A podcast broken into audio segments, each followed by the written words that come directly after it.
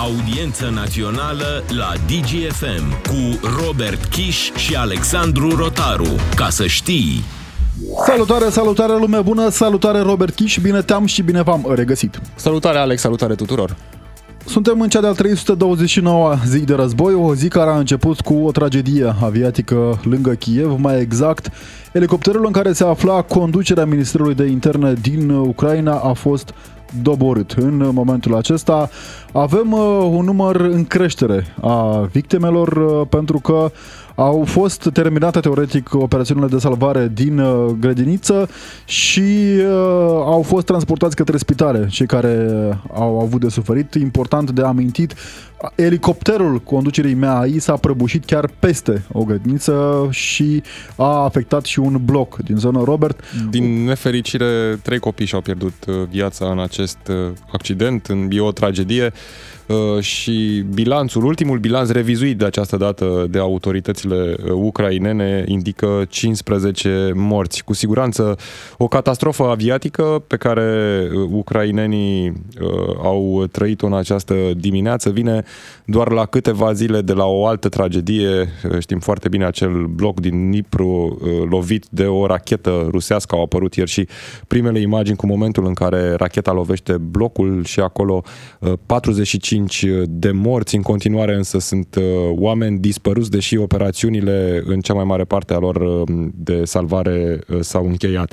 Așadar, tragedii peste tragedii în Ucraina, într-o perioadă în care războiul pare să intre într-o nouă etapă. Astăzi este așteptat un anunț din partea lui Vladimir Putin în legătură cu invazia din Ucraina. În același timp, la finalul acestei săptămâni vor avea loc întâlniri la nivel înalt la NATO, acolo unde miniștrii apărării din Statele membre NATO trebuie să ia o decizie foarte importantă, o decizie care depinde în mare măsură de Germania, dacă alianța va livra Ucrainei tancuri de luptă moderne. Știm foarte bine, ucrainenii cer sute de astfel de tancuri, în principal cer tancuri Leopard doi, sunt tancuri nemțești foarte bune, moderne, care au o precizie foarte, foarte bună, lovesc ținte de dimensiunea unui frigider la o distanță de până la trei kilometri.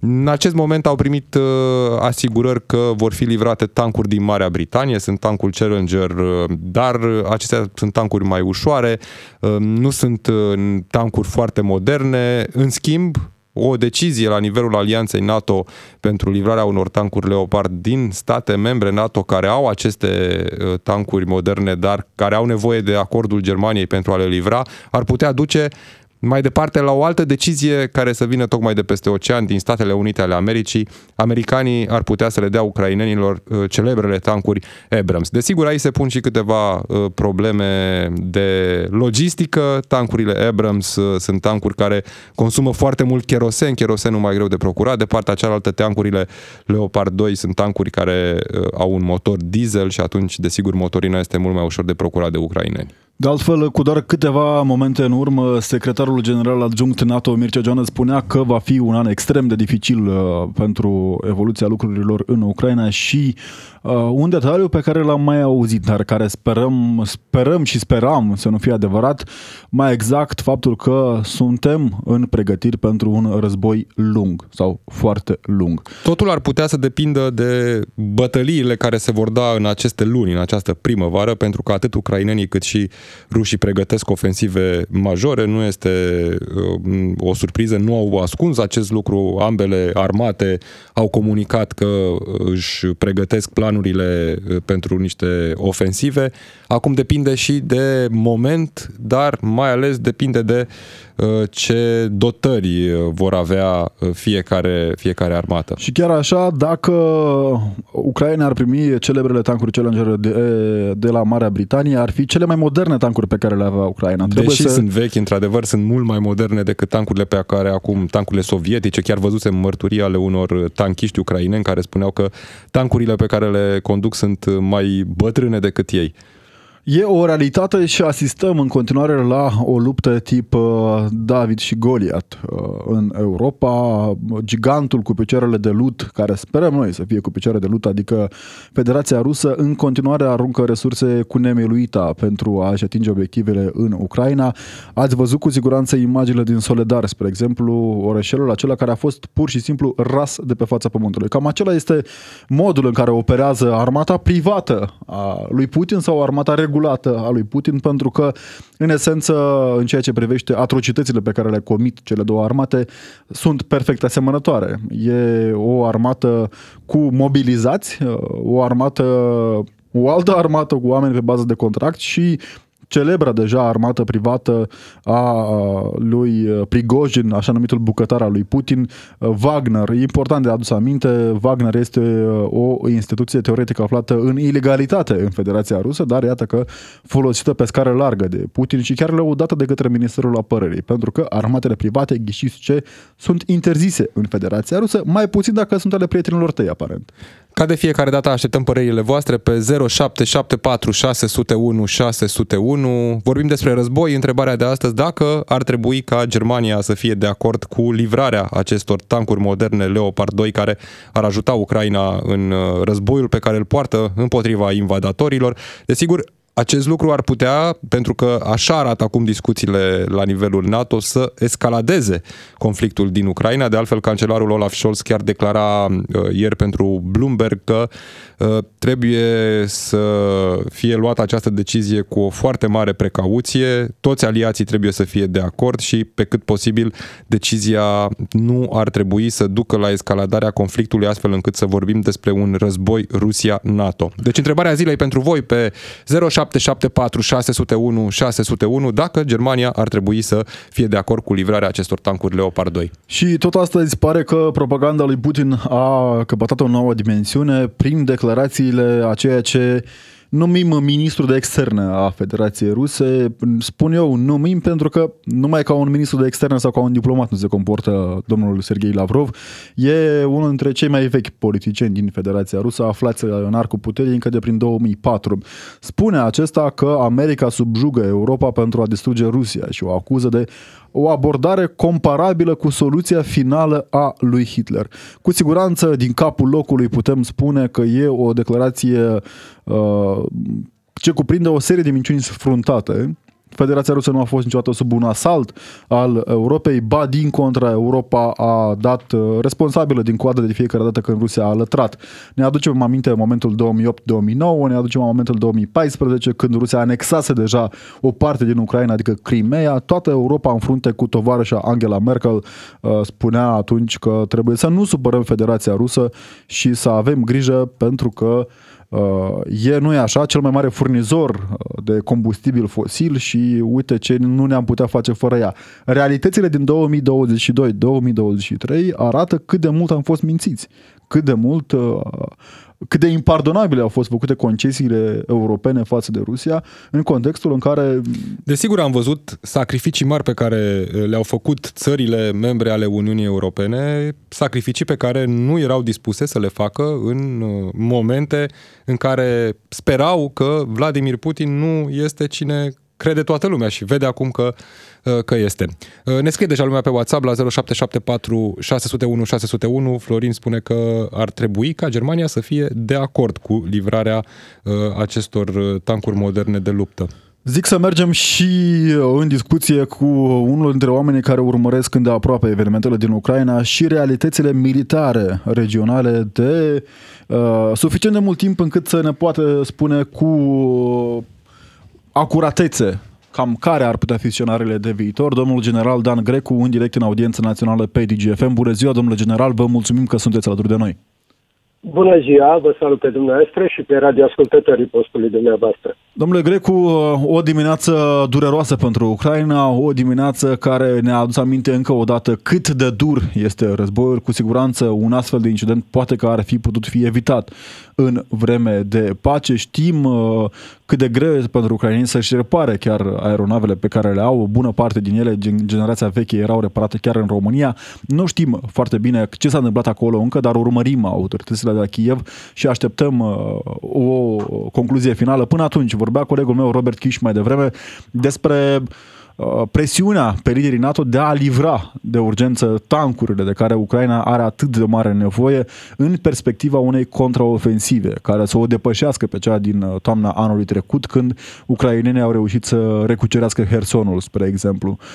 E acum blocul NATO oare suficient de conștient de dimensiunea dezastrului pe care îl provoacă Rusia în Ucraina pentru a da aceste arme care ar putea fi folosite într-adevăr și ca atac, ca armă de atac? Tocmai de aceea erau argumentele liderilor NATO: nu dăm tancuri pentru că ar putea trece de granițele Ucrainei. Acum, în schimb, văzând atrocitățile comise de ruși, adică au bombardat un complex cu mii de locuitori cu o rachetă anti-port-avion, e oare punctul în care liderii NATO au înțeles cât de necesare sunt pentru ucraineni acele tancuri?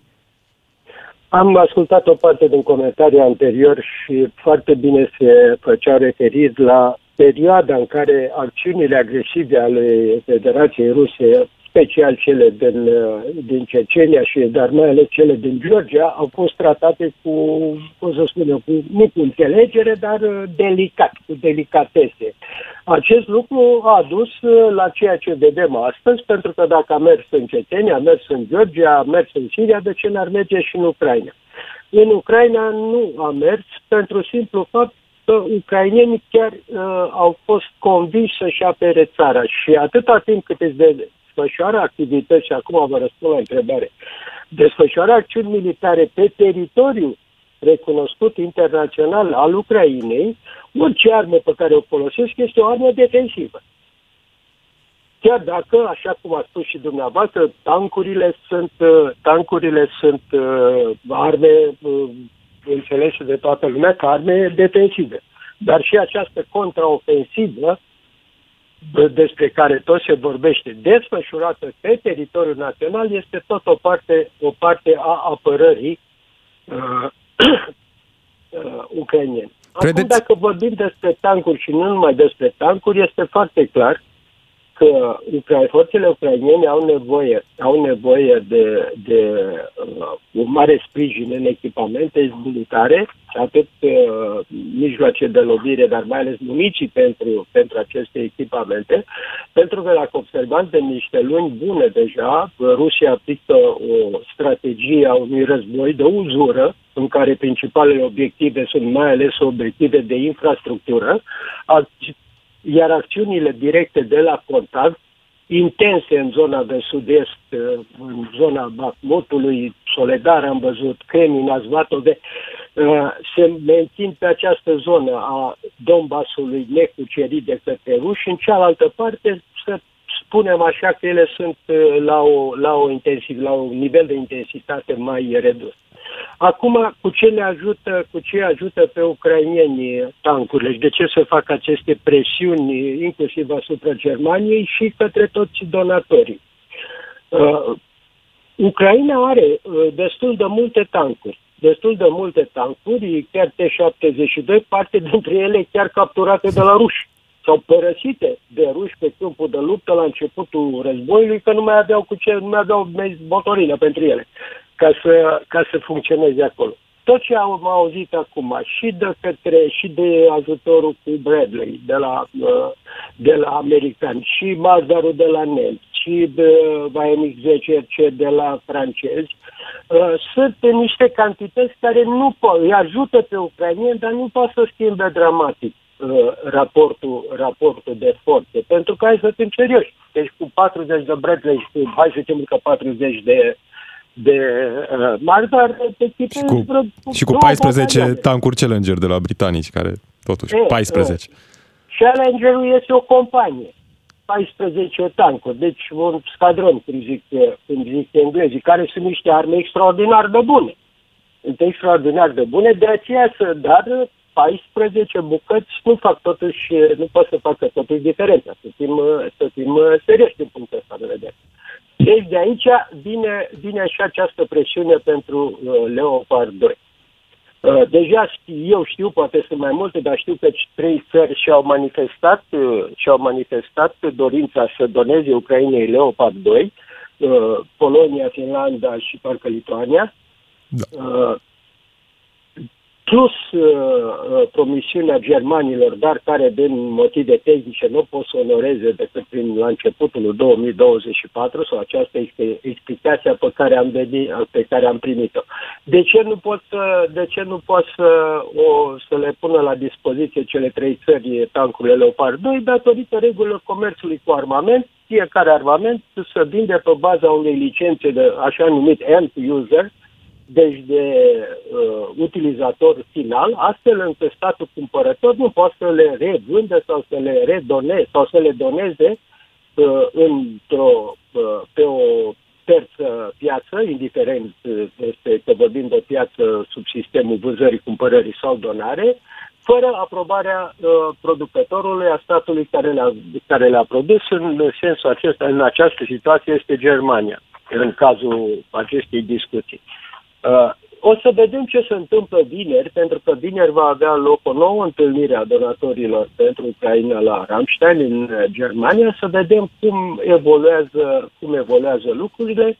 Uh, Bradley-ul, Mardarul și uh, A M I zece R C-ul fiind deja confirmate, dar mai fiind confirmate și un sistem, uh, încă un sistem uh, Patriot, care va fi pus la dispoziție de către o, o țară membră NATO. Deci, ele Olanda, există, există aceste, aceste intenții și probabil că în scurt timp vor ajunge și la și la destinatare, respectiv forțele armate ucrainene. Bun, domnule general, având aceste promisiuni de livrare de armament care ajută, dar sunt încă într-un număr insignifiant, pornind de la numărul de tancuri care se pierd pe câmpul de luptă, vorbim de o linie de front de peste o mie de kilometri în continuare pentru a înțelege dimensiunile acțiunilor militare din Ucraina. Acum ne întrebăm dacă declarațiile secretarului general adjunct NATO, Mircea Geoană, care spunea că vom asista la un război de lungă durată, coroborate cu declarațiile premierului Suediei, care spunea că vom ajuta cinci, zece, cincisprezece ani. Pare că există date că va fi un război de uzură, după cum spuneați și dumneavoastră. Și acum, poate oare uh, economia rusă, mașinării de război a Federației Ruse să mai susțină acest război de uzură, dat fiind faptul că Putin a crescut numărul recruților la unu virgulă cinci milioane de soldați. La a, nivel de intenție. La nivel de intenție, până în două mii douăzeci și trei două mii douăzeci și șase. Pare că și Federația Rusă se pregătește de un război de lungă durată. Război tip Verdun, așa, dacă vreți.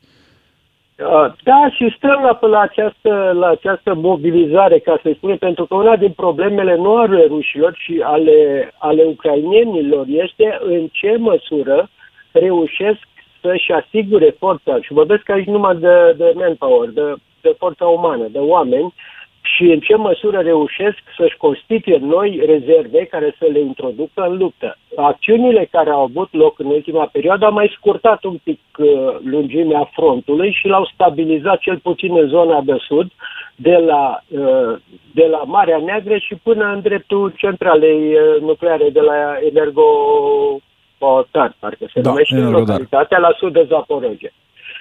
Deci acolo s-a, s-a stabilizat, pentru că există o linie de separație puternică care este chiar râul, râul Dnipro. În celelalte zone și în special în, în, în Donetsk, ați văzut și dumneavoastră, disputele, disputele continuă. De partea cealaltă, Federația Rusă, după informațiile care vehiculate, nu și-a introdus decât vreo o sută de mii.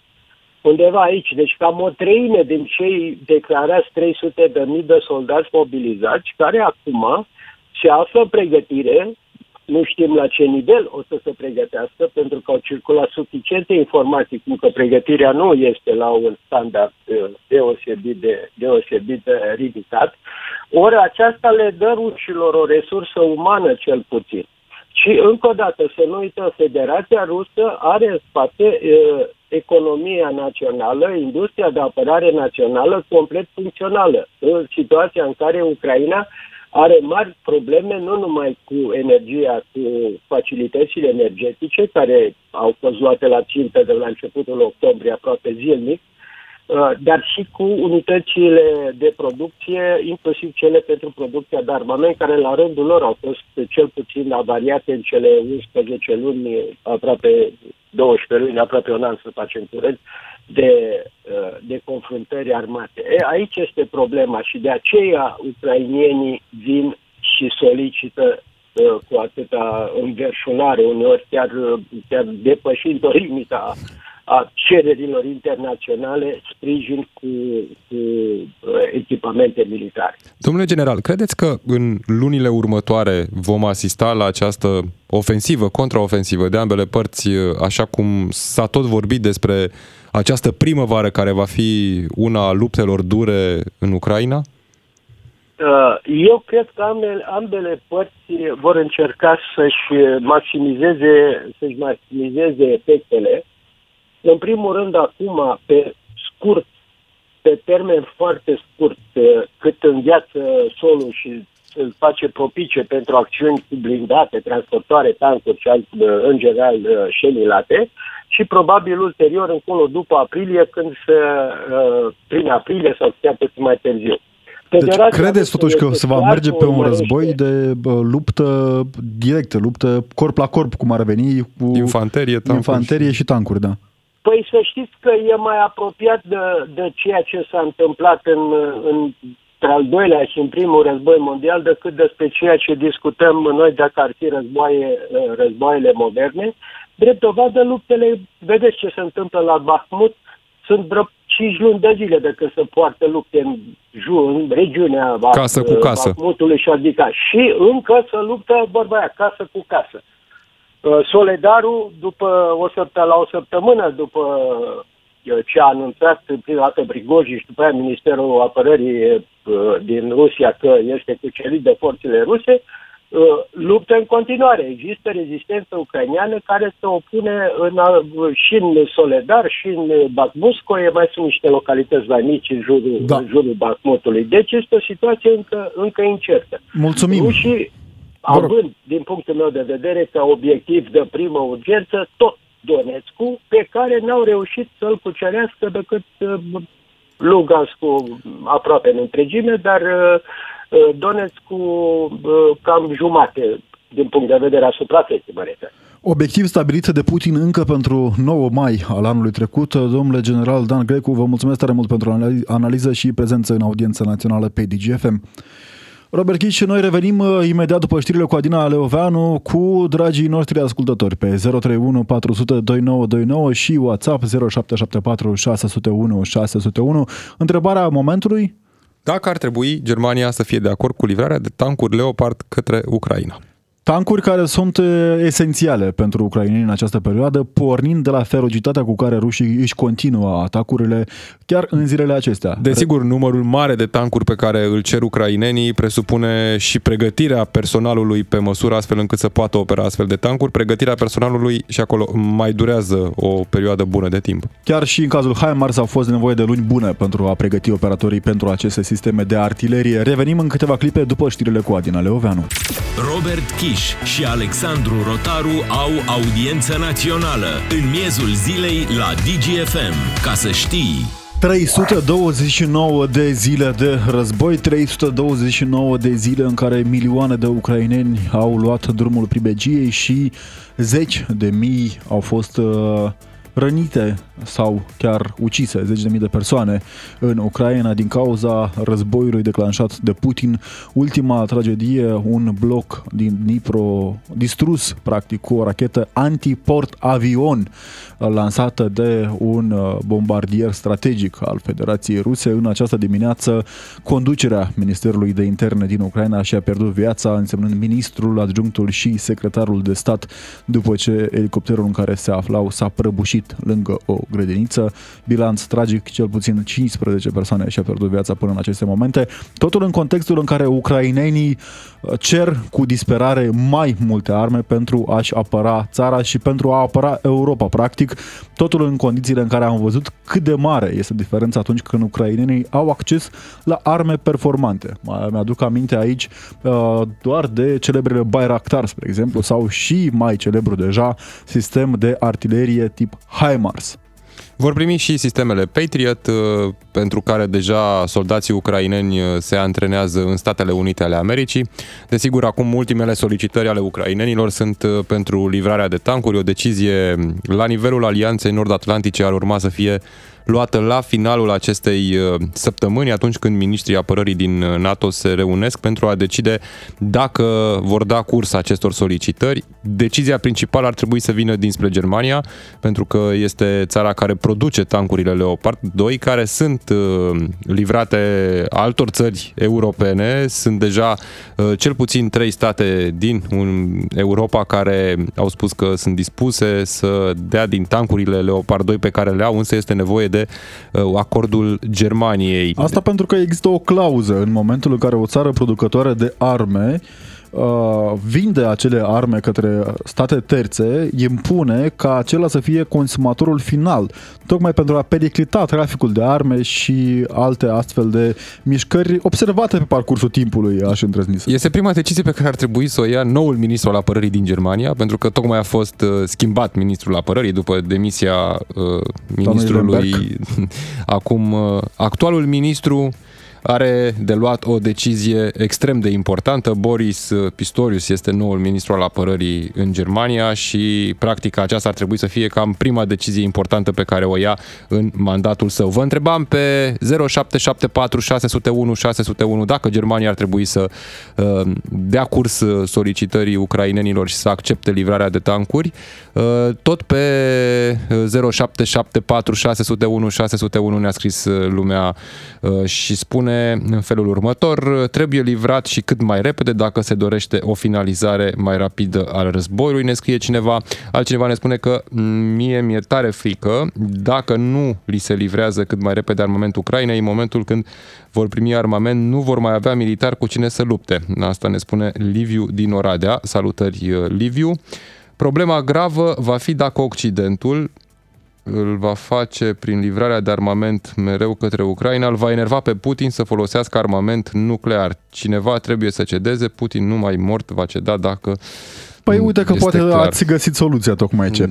Dar, Vedem, uh, cum într-adevăr, se... am văzut ieri amenințări venite de la bufonul lui Putin, că mai mult nu putem să-i spunem, Ramzan Kadyrov, care spunea că Rusia este o putere nucleară, că au butonul și că dacă va merge războiul prost, Rusia nu-și permite să piardă și va apăsa butonul. Ei merg în rai, restul merg în iad. Că am, cam asta este gândirea la nivelul lui Kadyrov. Mi-aduc aminte Kadyrov. eu așa în vremurile în care mă plimbam prin Europa anului o mie nouă sute paisprezece, cum pe atunci un alt mare dușman al Europei, marele gigant cu picioare de alut de atunci, Imperiul Otoman, era salvat de către puterile europene spunând că nu ne permitem o destabilizare atât de puternică, permițând să fie destrămat Imperiul Otoman, motiv pentru care otomanii au ucis câteva sute de mii de armeni într-un genocid pe care puține statele îl recunosc încă. Pare că Federația Rusă acum, poate că e pare deplasat, dar Federația Rusă merge cumva în aceeași zonă. E un gigant cu picioarele de lup,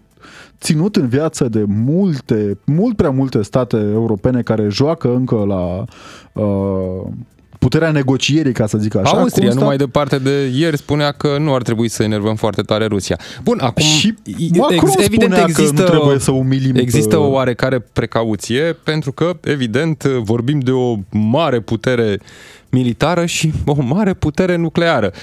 Asta ne scrie, cred că și Jiva Negru din, din Timișoara. Ne spune că ceea ce se desfășoară în Ucraina e un conflict Rusia-NATO, nu declarat. Nici Rusia nu a declarat război, nici NATO nu este parte a conflictului cât timp nu participă cu trupe, participă cu ajutor militar, desigur, și ne mai spune Jiva Negru că un lucru este clar, Rusia nu își permite să fie învinsă, în caz contrar se va apela la armament nuclear și deznodământul va fi sfârșitul civilizației. Nu închei mesajul înainte de a vă saluta. Salutări! Mulțumim pentru Salutări, salutări! Mergem mai repede în Madrid să vedem cum se vede situația din capitala Spaniei, pentru că uh, Spania e un jucător destul de prezent în uh, tot ce înseamnă negocierile pentru ajutorul dat Ucrainei și a fost un stat care a răspuns solicitărilor de prea puține ori, poate că. Salutare, Dragoș! Dar departe de linia conflictului.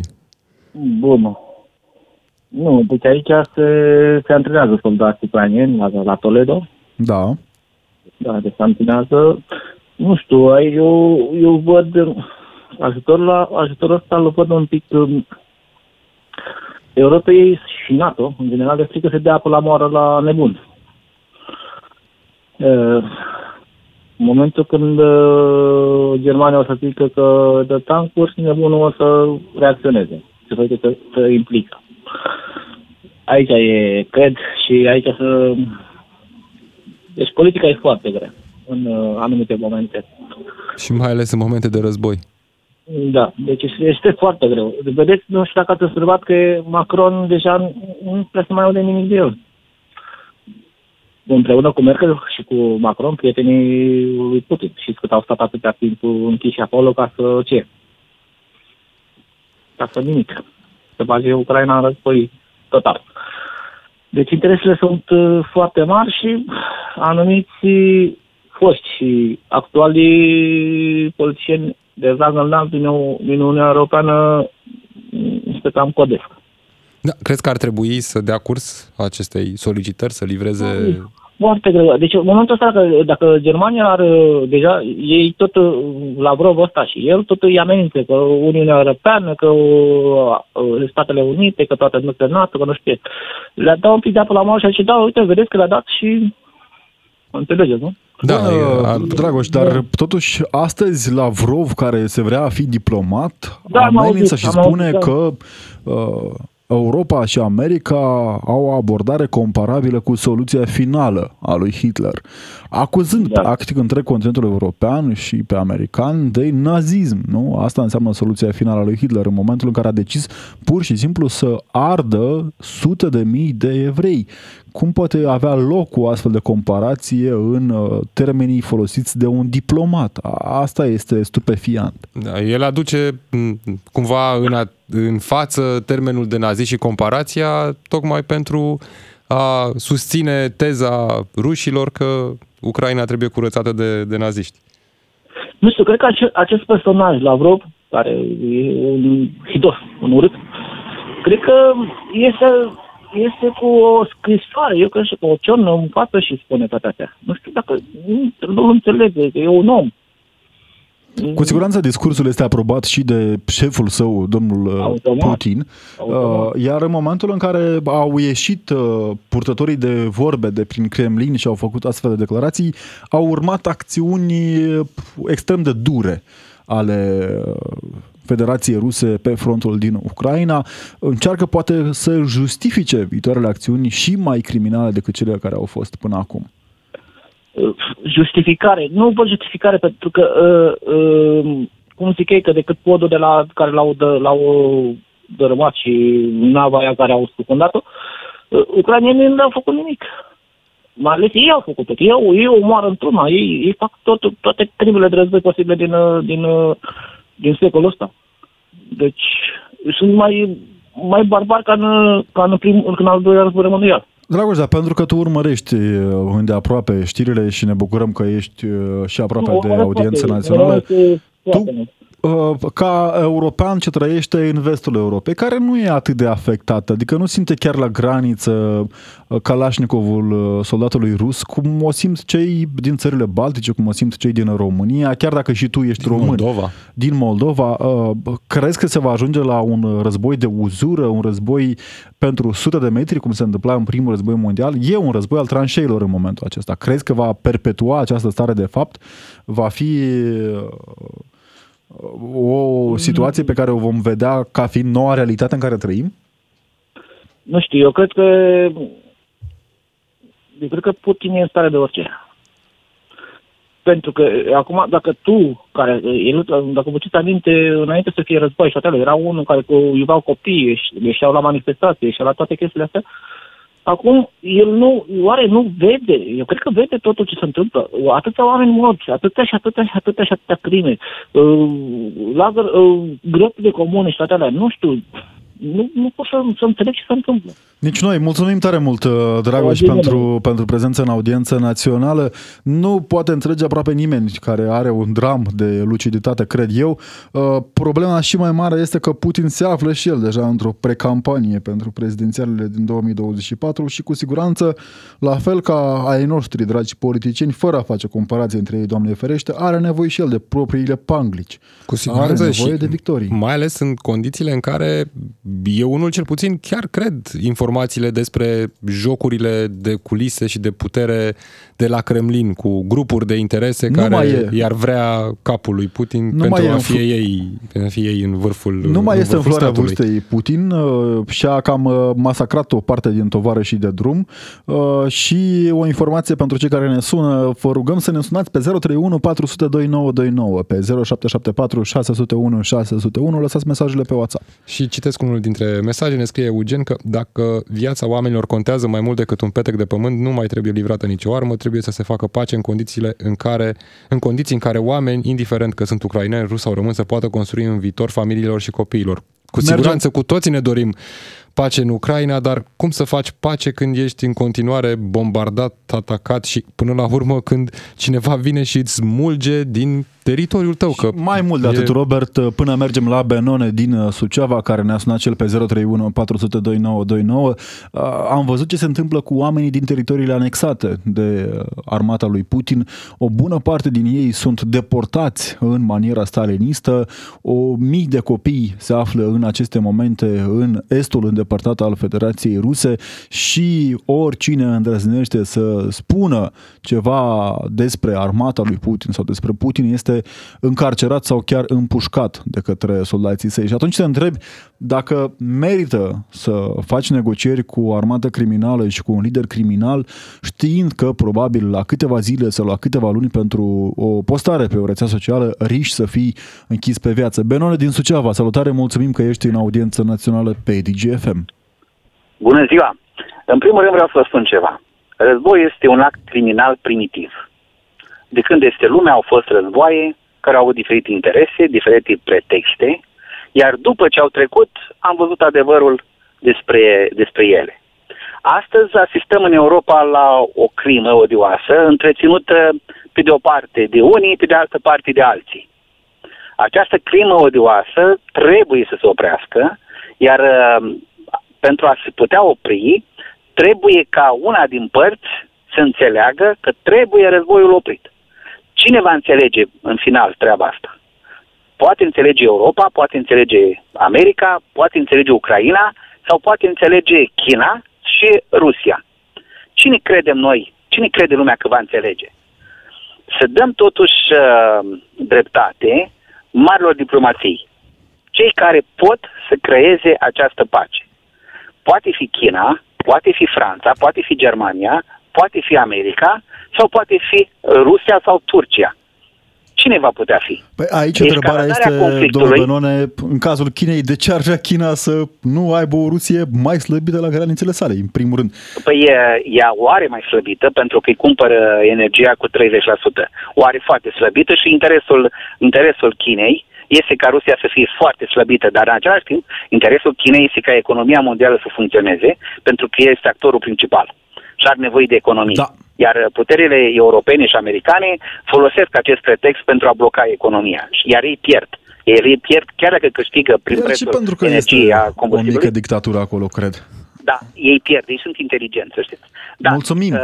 În final, este păcat să alimentăm un război care nu duce nicăieri, iar el va putea duce la distrugere, la distrugere mare în Europa și în lume, prin faptul că la un moment dat se va ataca Kievul, iar după ce se va ataca Kievul, se va ataca teritoriul rus și atunci va, va fi o conflagrație care nu mai poate fi controlată.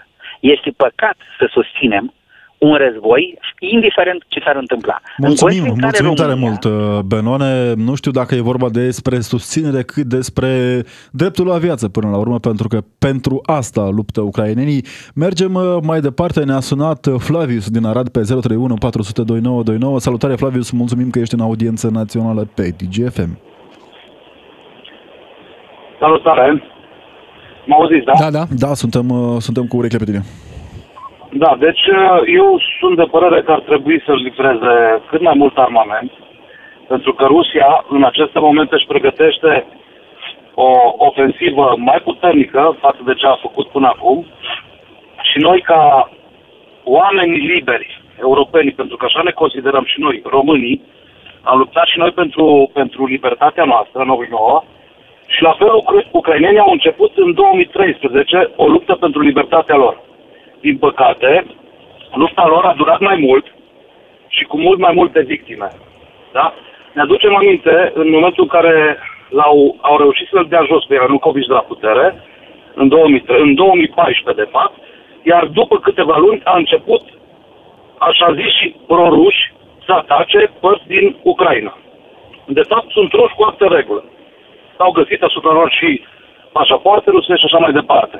Deci noi ar trebui acum să ajutăm, pentru că nu e de dorit să avem din nou uh, vecin rusul. Să-l avem pe rus ca vecin. Oh, da. Este de dorit să, să avem uh, o Ucraina puternică și europeană împreună cu noi, pentru că după acest război va exista multă prosperitate, pentru că tot ce s-a distrus trebuie reconstruit. Iar noi putem să lucrăm împreună cu ei și vom profita unii de ceilalți. La fel cum acum trebuie să le fim aproape, pentru că ei au fost cei atacați, ei au fost, în, într-o, dintr-o zi normală s-a transformat totul în, în sute și mii de tragedii. Asta e părerea, adică...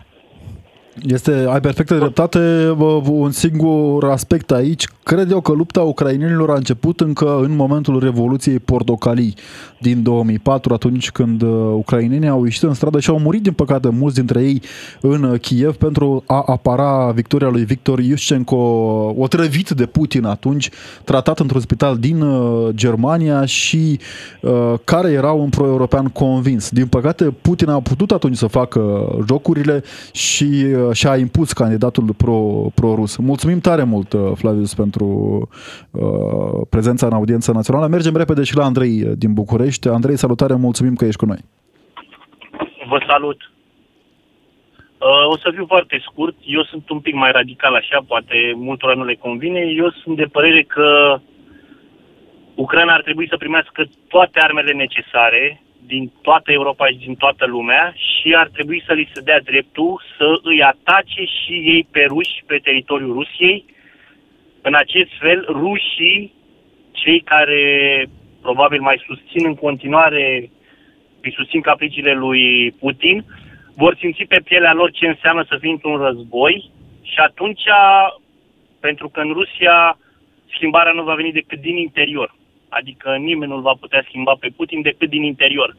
Iar în momentul, ați văzut ce s-a întâmplat când au făcut uh, semimobilizarea aceea, acum din nou se vorbește din nou de mobilizare, oamenii fug, dar în momentul când vor fi atacați, cum au atacat ucrainienii cu drone acel aerodrom și încă un depozit Angels, de da. muniție sau ceva de genul ăsta, atunci rușii au intrat un pic așa în fibrilații și Putin a trebuit să iasă și dă interviurile alea, interviurile acelea ample, de ore în șir. Mai muta flota de pe la Sevastopol. Da. Au simțit că războiul îi vizează și pe ei. Asta vrei să ne spui. Da, da, da, da, da. Deci eu, eu, eu v-am spus, sunt mai radical așa și văd lucrurile altfel. Eu sunt anti-Rusia și anti... propaganda asta rusă care se întâmplă și la noi și ne uităm și pe... Foarte bine faci, Andrei. Nu susțin radicalismul, dar aici cred că e vorba de dreptate până la urmă. Mulțumim tare mult. Din păcate nu mai avem foarte mult timp. Sper, în schimb, să ne auzim și zilele următoare. O zi și bună, la revedere.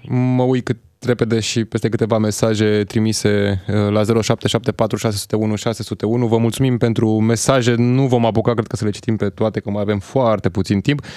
Cineva ne ceartă, spune că suntem lipsiți de diplomație pentru că vorbim despre înarmare atunci când ar trebui să vorbim despre pace. Vorbim și despre pace. Toată lumea își dorește pace, dar vorbim despre un stat care a invadat o țară și care smulge bucăți din țara respectivă. Ne spune respectivul ascultător că ar trebui să nu intervenim și să încurajăm mai mult pacea, iar asta cu siguranță nu se face cu un tank. Altcineva ne spune despre ministrul apărării din Germania, noul ministru, care a avut un trecut cu niște declarații pro-Rusia. Într-adevăr, nu susținea sancțiunile. În schimb, a spus în repetate rânduri că susține ajutorul pentru Ucraina, plus că a făcut parte dintr-un comitet de prietenie între Rusia și Germania. E, sunt la modă în Germania comitetele de prietenie. Și mulțumim tare mult că ne-a scris, ne pare rău, nu reușim să trecem prin toate mesajele. În continuare, Vlad Craioveanu, noi ne reauzim mâine. Până atunci, Robert Chiș și Alexandru Rotaru, rămâneți pe D G F M. Opiniile tale completează concluziile jurnaliștilor Robert Chiș și Alexandru Rotaru, în direct la D G F M.